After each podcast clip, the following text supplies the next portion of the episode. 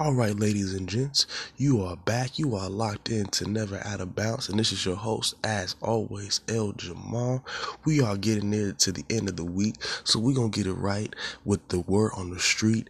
And I don't want to make this necessarily uh, or outright an anti-Trump platform, but I will report the news as it comes.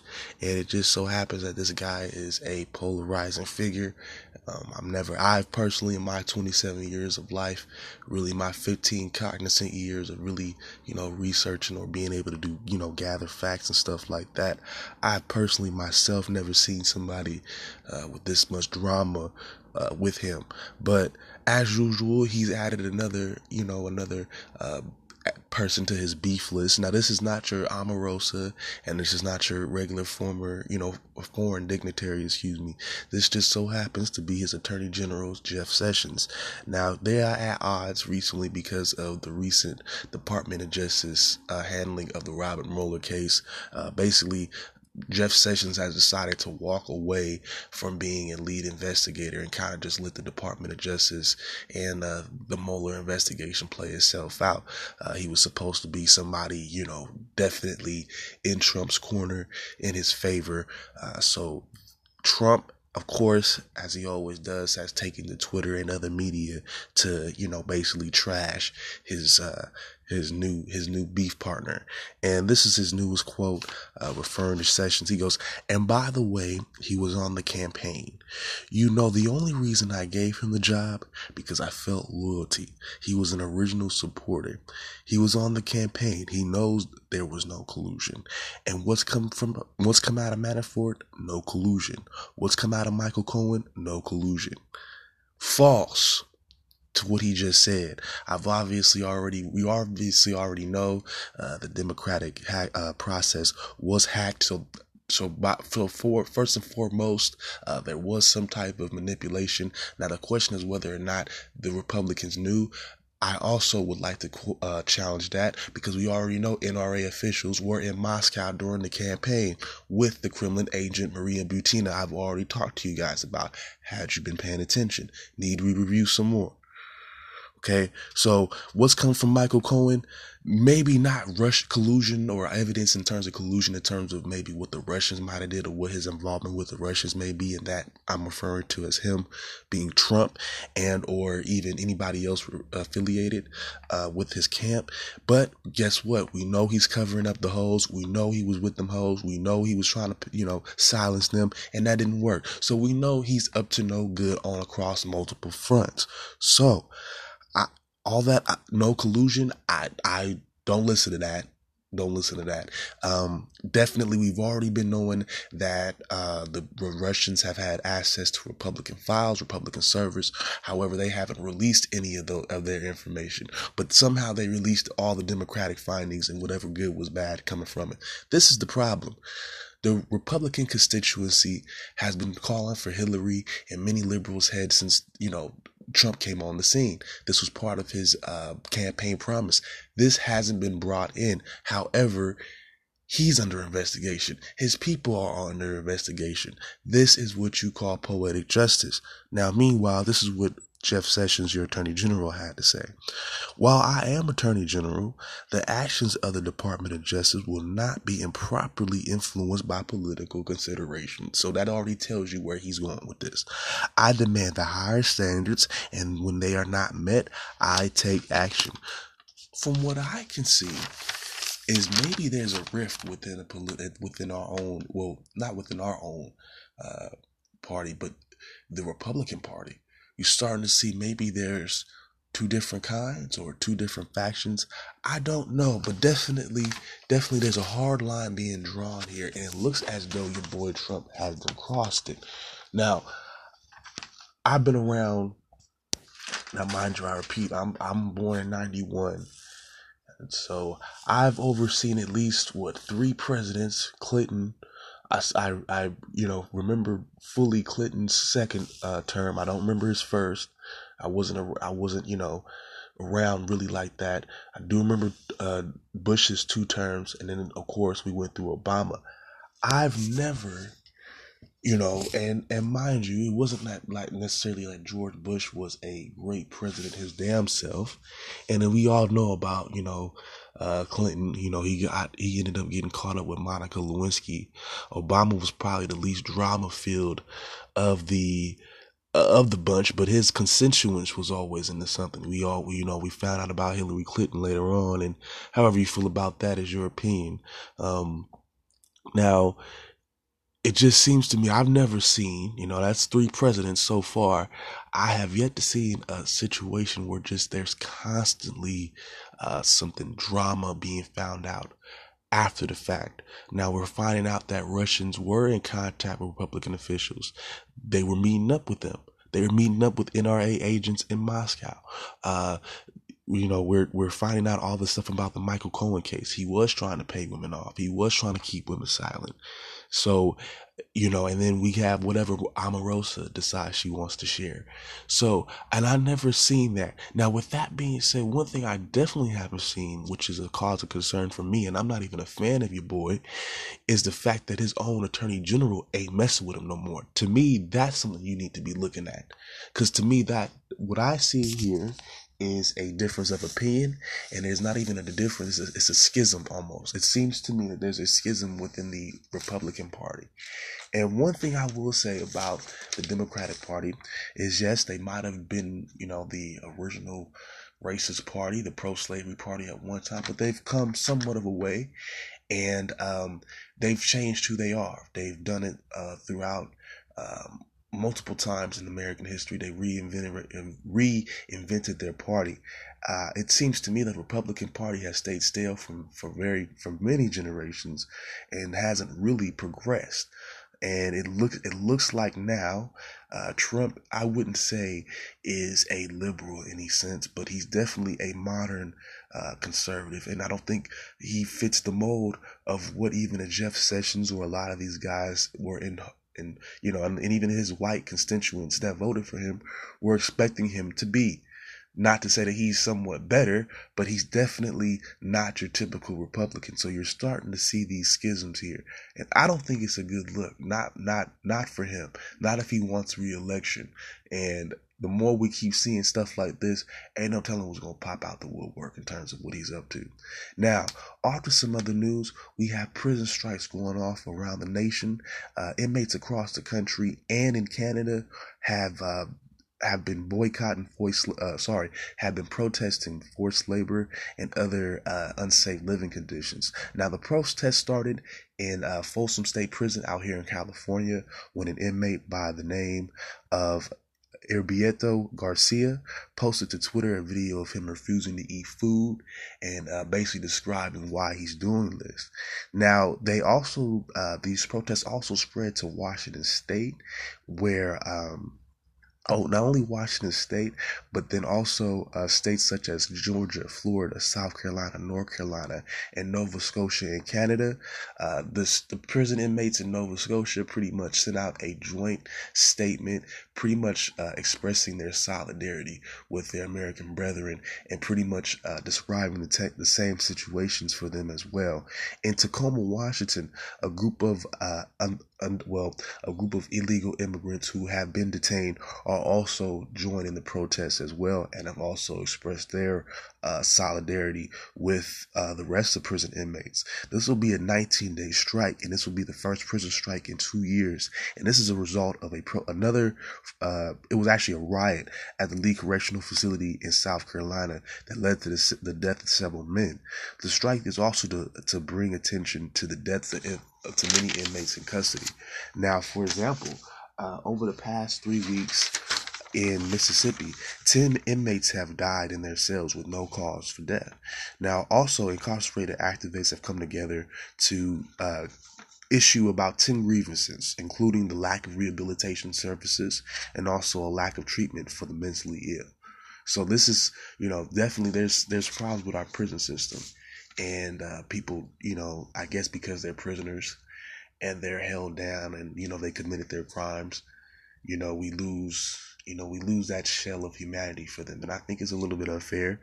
And it takes a story like this. When I came across this story, it, it made me feel some type of way because I had to re- check myself and realize, yes, these people are humans. They do have a humanity, and at times we we we uh, we forget about that for whatever reasons, and we shouldn't. These are still human beings, and if you're if you're in a state like Texas, you're probably in there for something you didn't do. That's a true fact. They lock people up without even really, you know, following really the, you know their their proper procedures and really investigating some a lot of times in Texas. A lot of people have been let go, you know, after long sentences just because there were so many you know rules not met. So, you know, you gotta have some humanity. And uh, hearing this story, and just hearing even as far as Canada and Halifax, Nova Scotia, prisoners were saying yes we are we've been treated the same way. This is unfair, and you know it shouldn't be tolerated. And uh, I, I, I thank the brothers for letting us know this is what's going on. Now, a similar group t- came together in North Carolina to uh, set out their own issues, uh, such as ending life sentences and also the use of solitary confinement. Prisoners, uh, in terms of their protests, what that's resulting in is as uh, refusing to work, refusing to spend money on the commissaries, sit-ins, and hunger strikes. So this is serious serious business. They obviously demand better treatment. And you know what? Outside of maybe the ending of the life sentences thing, I don't know how to feel about that one. I pretty much I I, I see that and I understand that. Um, I, I've had people who've gone to prison or state uh, jail and county jail, and these are not places you want to be. You don't want to be caught up in there. And uh, this is a big business. This is basically modern day slavery, and uh, it's it's really messed up how these people are treated. To be honest with you, and uh, I'm glad that you know in a way, and I hopefully they're able to make something work out for them. You know, um, as long as it doesn't get uh, super violent or anything like that, they sh- hopefully they'll be able to work something out and be able to talk to somebody because the treatment of everybody in general needs to change. All right, y'all, we're going to take a quick break. And uh, when we come back, we're going to talk some sports. We're going to start off with the NFL. We got a couple quick stories to share there. Uh, we're going to go over NFC, the AFC North, actually. So we're going to preview them. And uh, we'll take it from there. All right, y'all.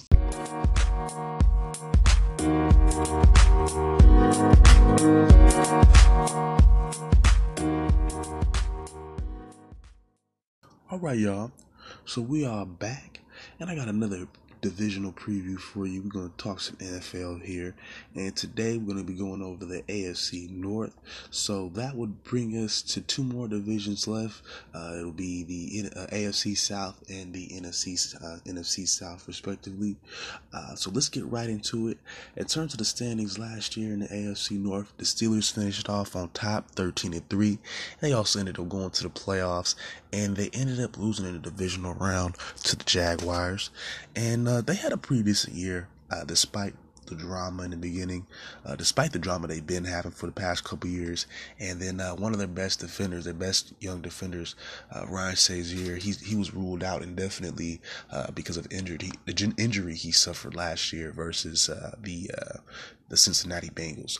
Uh, speaking of which, they finished at number three, so that puts the Ravens at number two at nine and seven. The Bengals finished at seven and nine, and Hue Jackson, for those of you know for those of you who really know your football, Hue Jackson, oh, I'm sorry, that's the Browns coach, but what's there? Marvin Lewis, yes, he's still there. That garbage. And you know what? I'm not a hater, and I try to really give the brothers, especially a brother that benefited a doubt, and you know, I'm all for him being, empl- brothers being employed, but he ain't really doing his job.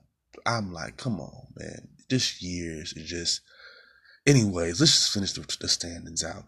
Of course, the Browns finished 0 and 16, the second team to do so since the Detroit Lions. They had a they had a, a sucky year last year. There's no way you can get around it. Hue Jackson, that's their coach. Yes, he's still there. He jumped into the lake and uh, that was part of his promise. I'll jump into the Lake Erie, whatever lake was around there, because if we go winless, and that's what happened. Ha ha. And uh, well, the good thing that comes with that though is they get the first round draft pick, and they were able to get Saquon. I mean, not Saquon Barkley, but Baker Mayfield. So uh, that's you know that's a good note for them. So they signed, like I said, they signed him to uh, they signed him. He was a number one overall pick. They also got Jarvis Landry. They signed him to a five year extension. And they also got Josh Gordon returning uh, from all his suspension and his weed drama. So, uh, what I will say is they have a solid quarterback and they have a solid, uh, actually a pretty good receiving corps to work around him. They got Todd Haley coming in as the offensive coordinator. In terms of offensive play calling, uh, he's one of the best in the league, so that would help them. They, they do happen to have a solid rushing game too. Uh, my question for them uh, definitely will be who's going to be starting. Now, I know people like Skip Bayless. If you don't know about Skip Bayless, he's one of the big time analysts of the sport. Him and Stephen A used to go back and forth about it all the you know, back and forth on their show all the time. Now he has a show with Shannon Sharpe, former tight end, and they do the same thing. And he'll say, you know, Baker Mayfield is ready, he's a god, and all this blah blah blah blah blah. Personally, I wouldn't burn the red shirt. I think Tyrod Taylor is efficient. I think he can take a team, the right team, to the playoffs. There's no telling what he can do, and what you what he can also do is uh, it can work twofold. Let's say, for instance, he works his ass off, gets you to a decent uh, playoff, uh, you know, uh, maybe even a playoff spot that's trade value for you guys if you decide to trade him, and also if he decides to walk away, he has some uh, value in the in the free market. So um, I think it'd be better to start him. I have questions about Baker Mayfield. I don't know if he's really mentally ready for the seriousness of the game. I think people, uh, I think a lot of players you know, in this, in the, in the millennials, and I'll say in just the millennial behavior itself, like I, I think we like the gratification that comes from everything. We like the, um, the accolades. We love the accolades. Of course, we won't we won't turn over the money and the girls, but the real work is the question. I think really I don't want to be I don't want to be you know a, a, a negative Nancy, but I would say fifty percent uh, I say our young men are really focused when it comes to really getting work done. Like you got to be really serious about it, and there's a there's a certain level of maturity you have to have, especially with something like the NFL. And I don't know if Baker Mayfield has it. And I think if he's going to learn behind anybody, he's going to have to. It, it would be best to learn behind Tyrod Taylor, somebody who's coming there with some type of um, notoriety from what he did in college, some buzz, but then had to basically build his stuff to get his st- stuff together because he wasn't uh, considered to be one of the best at one time. And he still has that chip on his shoulder because, you know, that's why he's in Cleveland. You know, they rather would have had Nathan Peterman and a rookie than to have somebody develop like, you know, Tyrod Taylor. So that's, you know, they could say what they want, you know, in terms of Baker Mayfield. I don't think he's ready mentally. You know, I, I don't want to say another Johnny Manziel, but it, it, they play too similar for me, and they too have too similar disposition. Their dispositions are too similar for me to trust him right now. I gotta go with somebody who's who's been through the ringer, who know what it's like to compete, who's had to compete, and know and has something a chip on his shoulder. I think I think Tyrod has a chip on his shoulder. He has something to make him play, and that's something that a 27 year old, 28 year old is gonna have as opposed to a 23 year old, especially at quarterback. So my younger guys, you know, I'm not saying he's not ready, but he needs. To, I, I would redshirt him. Why not? And you don't know what red shirt means, it's just a college football term. It means you just sit out, sit out a year, work out, and you learn the game. And I think he needs to bulk up a little bit. And and you know what? Really learn the NFL. I, I again, just for the, the Browns' sake, I can't see another Johnny Manziel. And it doesn't say, for instance, you know, it doesn't really work out with Tyrod Taylor. You definitely know you got Baker. You can put him in at any time. I'd rather have that, that you know, I'd rather have that experience coming day one. You're in a in a division where, I, why why waste the time burning the red shirt? Why waste the time just putting in a rookie? No, I wouldn't do it. I wouldn't. That's just my personal opinion. Now we're moving on to the Bengals. Uh, let's talk a little bit about them. Now the Bengals they lost their quarterback, well their backup quarterback AJ McCarron. They also lost a running back Jeremy Hill. Now Marvin Lewis did get a two-year extension. Like I said, he's still there, even though they're average at best. Uh, Tyler Eifert will be returning this year from a major injury, so they do have some help in terms of passing the ball. But again, I don't see where they did a whole lot during the offseason. They didn't really add a running back to help them out. Uh, again, they have AJ Green. Uh, Tyler Eifert is coming back. They have a couple solid receivers. And you know, Andy Dalton is what he is is who he is. He's a he's a he's a good regular season quarterback. He's a quarterback that can get you to a playoff game, but not necessarily get you to win that playoff game. And um, with that being said,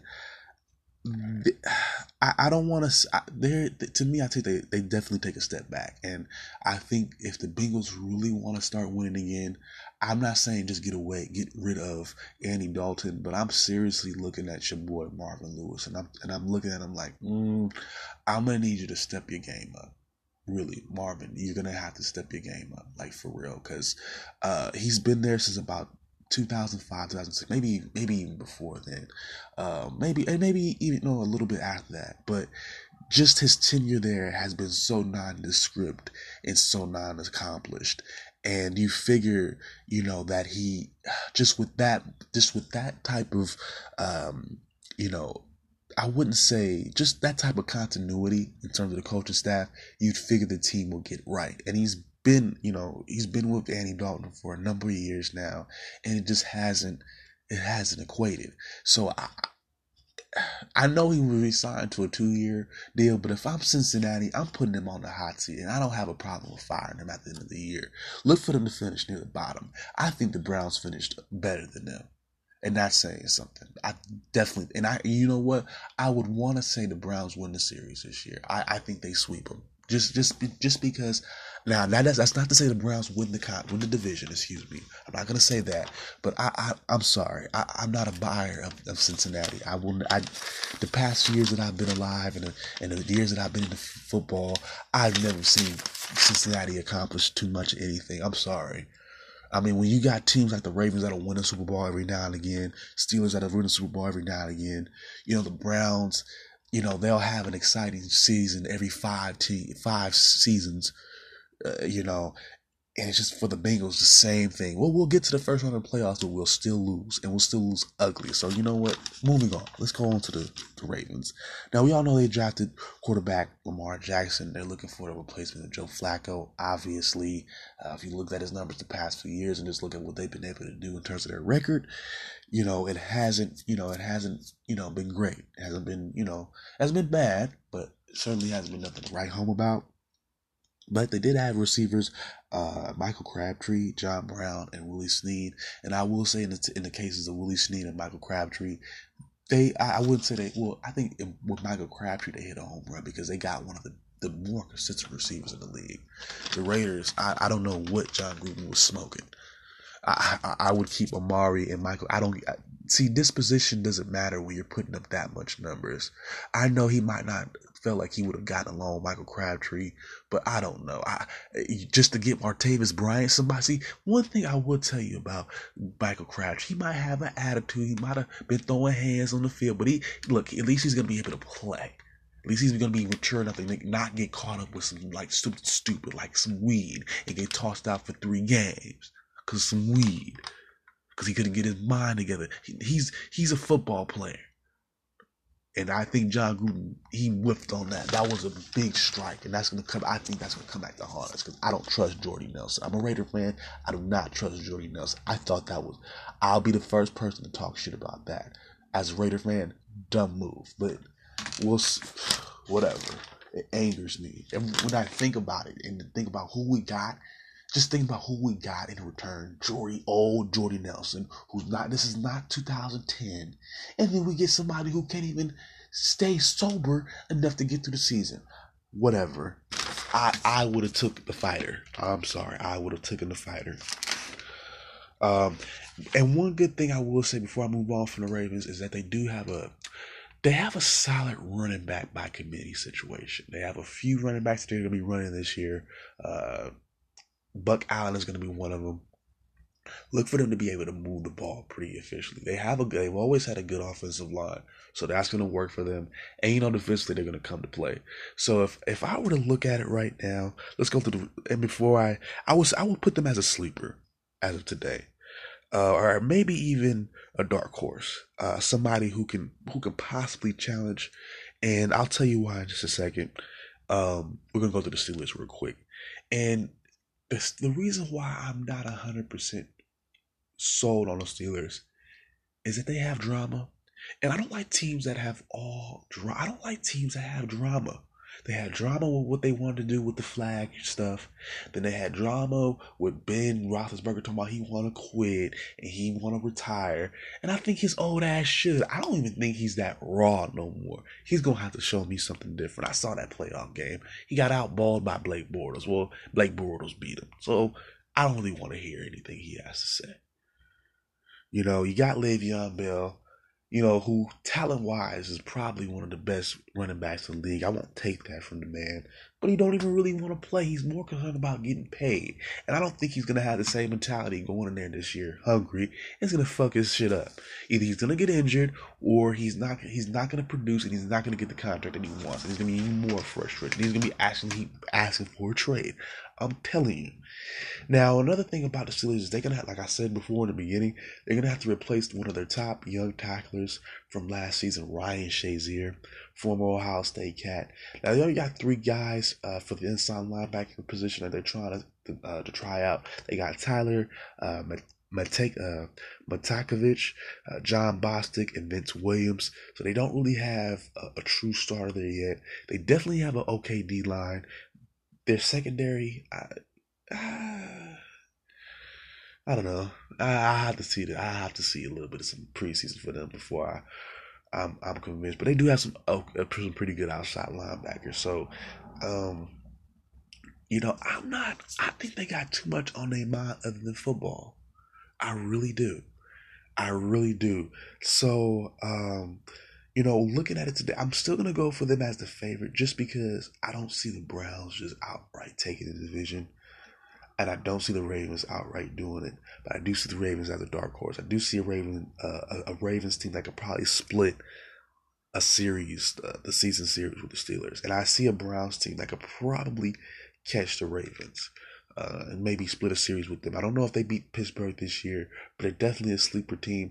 A team like if I say finish, if we were to just go, you know, say today, I would say Pittsburgh finishes first, Ravens come in at second, and the Browns come in at third. So, and I, I think they're much improved from the year before. I'll give them about. I'll be honest with you. Why why not eight wins? depending on how well they start off. Now, of course, that'll be probably eight and eight in the season overall, but a lot better from zero and sixteen. All right, y'all. We got a couple more stories to talk about when we get back. We're gonna talk about some college football, and then we got some NBA news. I told you the Clippers they're on the move. I'll tell you where when we come back. All right, y'all. So we're gonna wrap everything up for today.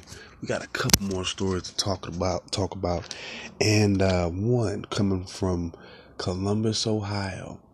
Now, college football season is coming up, and uh, we talked about the Big Ten a couple about a week ago, maybe maybe a couple weeks ago, and uh, everything just changed. Now, I'm not too sure how much it changed, but let's talk a little bit about something here. Ohio State head coach Urban Meyer was suspended three games for not properly handling his uh, one of his assistants, Zach Smith's uh, domestic abuse accusations. An investigation showed that Meyer did not believe, even believe the testimony of Courtney Smith, the victim, uh, Zach's wife, dis, uh, despite incidents going back to 2009. Now, one of these situations in 2009, Zach was arrested for throwing Courtney up against a wall but eventually the charges were dropped by Courtney. Now, he's also had various other issues throughout his tenure at Ohio State, uh, most, most uh, notably sexual misconduct, uh, not including to trying to offer uh, sex or, you know, some type of sexual favor uh, to a student at the time working within the athletic department. Now, Urban Meyer not only hasn't disciplined this guy, but he's also again he hasn't even he hadn't even addressed these situations up until this up until now uh, up until his eventual suspension. Now this is a serious situation because again uh, we're looking at a top you know educational institution uh, that has some notoriety because of its football program and Urban Meyer being the head coach, uh, leading them to that point. And again, you see a situation uh, where it's just like Joe Paterno in uh, Penn State. For those of you don't know, Joe Paterno was a, a long time coach at uh, Penn State football coach, at least about 50 years. And throughout his tenure, at one point during his tenure, I believe in about the 80s, he hired a defensive coordinator by the name of Jerry Sandusky. Now, throughout Jerry Sandusky's uh, tenure there, he had been accused multiple times of uh, pedophilia. I won't get into every all the accounts there, but again, in a similar situation, the head coach, this time being Joe Paterno, was silent. He didn't say anything. He and there and there so and there and you know because of that silence allowed behavior to keep continuing to, to keep continuing.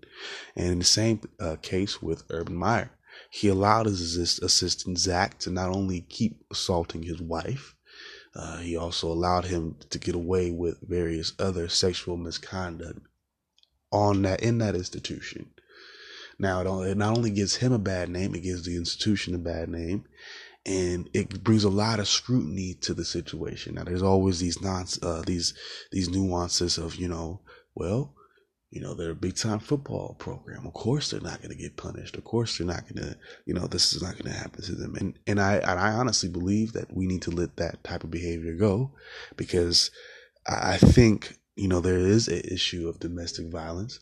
And I think that issue does need to be ratified in some way. Now, of course, everything is twofold. Of course, she didn't press charges. We would, I would, you know, there's many nuances to all this. But again, you know, if I was the head coach or if any type of leadership position, I would need to at least address that situation and discipline accordingly. That never happened. It was Urban Meyer's job to step up at multiple points and tell him to either, you know, resign or suspend him for a certain amount of period to get him to get his stuff together. When you don't do anything, the behavior does not change. In fact, it might even get worse. And in certain counts, it for certain accounts, it did. Got very worse. Uh, it's up to the head coach to step up. Well, and then not even just the head coach, the athletic department, because there needs to be these these correspondences. I think once you tell the head coach, I would, I, and if I, and again, once you tell the head coach, and you felt like the situation was getting addressed, then I would go to the athletic department. So at some point, there's various, again, there's various nuances here. And to be honest, a lot of people uh, I wouldn't say should be left to blame, but there needs to be correspondence amongst all parties involved in the situation. If you bring a situation to the head coach, that's fine. That head coach, if he's not willing to stand up himself and take care of it, then he needs to go to the athletic department head. And if, you know, the coach doesn't do any of that, then the, the, the original person who brought the accusations forward should go to the, the head of the athletic department and say, well, I'll bypass that. You don't run the sports really anyway. You just run the players of the specific team. So at that point, I would just go to the athletic director then.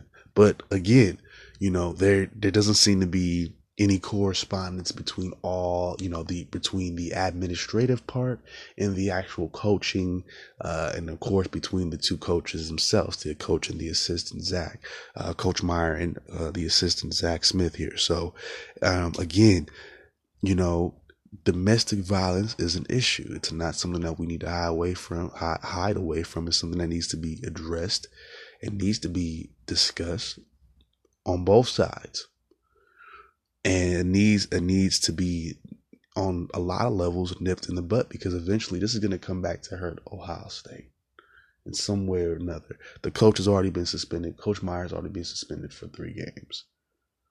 Ain't no telling what could happen to the football team. But more importantly, more important than that, this guy was beating his wife for years. And he shouldn't have been doing that. He shouldn't have been doing that. And because it wasn't addressed, now the football team may have to suffer because they don't have the leadership of one Urban Meyer. Because Urban Meyer didn't want to stand up in all the facets of his life and say, look, I need to be a man, not and only in front of these kids, but in front of these other grown men, because I'm supposed to be the head guy here, anyways. Because he didn't do that, he's gonna have to sit out and watch his team hopefully hold their shit together. So this is not, and this is not the only, you know, bit of drama in Ohio State. But since they win a lot, they, you know, they they win their conference, they go to the little playoffs. You know, they're always in running to win a national championship. They, you know, it's not always a big, uh, big issue, but you know, we'll see. You know, and like I said, they already have a new, they have a quarterback battle right now. They have a lot going on at Ohio State. Hey, if now's a if you're if you're a Wisconsin fan, I'd say hey, this now's a good time than ever to think about getting some tickets to the Big uh, Big Ten title game. I don't know if they can make it. Um, that's drama. That's drama that you really can't I don't know. We'll see how deep it gets and exactly what happens. But a lot of times that's drama that you can't get out of. That's a funk that comes with that. That's a real funk that comes with that. Anyways, we're gonna end this up on some ba- uh, in this in this uh, with some basketball news.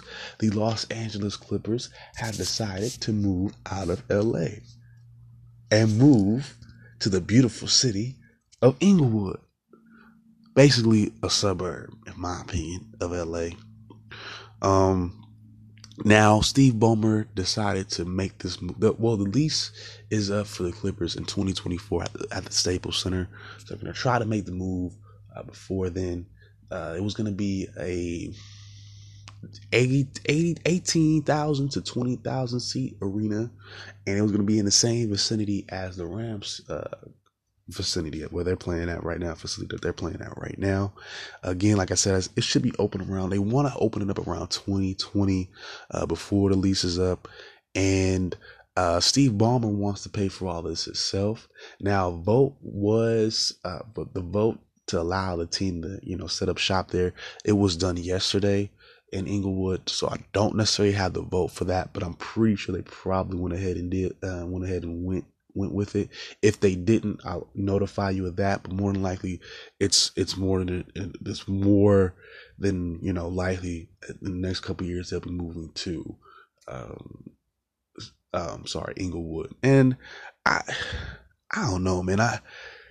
I guess I guess that Los Angeles, you know, prices are too high. I would have just had a crosstown stadium. I don't know. I I mean to just to cuz I mean if I'm to if I'm to move, I'd want to move out of LA. I mean, because Inglewood is is pretty much. I mean, no matter where you would go to, I'm pretty sure that whole city is Laker fans. You know, there's more Laker fans no matter what little pocket you go to in that city. There's more Laker in the, or in that area. There's more Laker fans than Clipper fans. So uh, I say good luck. Um, hopefully they can convince Kawhi to go there because Kawhi is still saying that he wants to go to LA team, either the Lakers or the Clippers. Maybe that that maybe that's enough to entice Kawhi. Um, but again, they had a shot to move it to Vegas, and I guess teams are very wary of Vegas. But I mean, why? Why? Like, I'm pretty sure people will watch a football team in Vegas. They already watched the hockey team. The hockey team was like two or three games or wins from winning the Stanley Cup. So it's possible to make sports happen in Vegas. I'm not really a fan of them moving to Inglewood. That's just me. I don't know. That's not to me. That's not far away, and that doesn't distinct you enough from the Lakers. You got to be distinctive. You got to be somewhere completely gone, completely different, in my opinion. All right, y'all. So we'll be back, um, and when we come back, we're, we're gonna have that uh, Young Guns review for you, Eight, late '80s western for you guys with the Sheen brothers, Emilio Estevez, Charlie Sheen, Lou Diamond Phillips, those guys. So we'll be back with that. Um, and also, of course, we're gonna go a little bit deeper into this Trump stuff. We're gonna see if uh, if I miss if we're gonna see if there's any more uh, missing links. We're gonna we're gonna I'm gonna monitor the situation you got going on with uh, Jeff Sessions. So I'll keep keep you guys posted on that as well. And like I said, we got a couple more uh, divisional previews. We got to go over the uh, NFC North and also I mean sorry the NFC South and also the AFC South. So keep posted, y'all. I will be back. This is El Jamal and this is Never Out of Bounds, and I'm signing signing off for today. Peace out.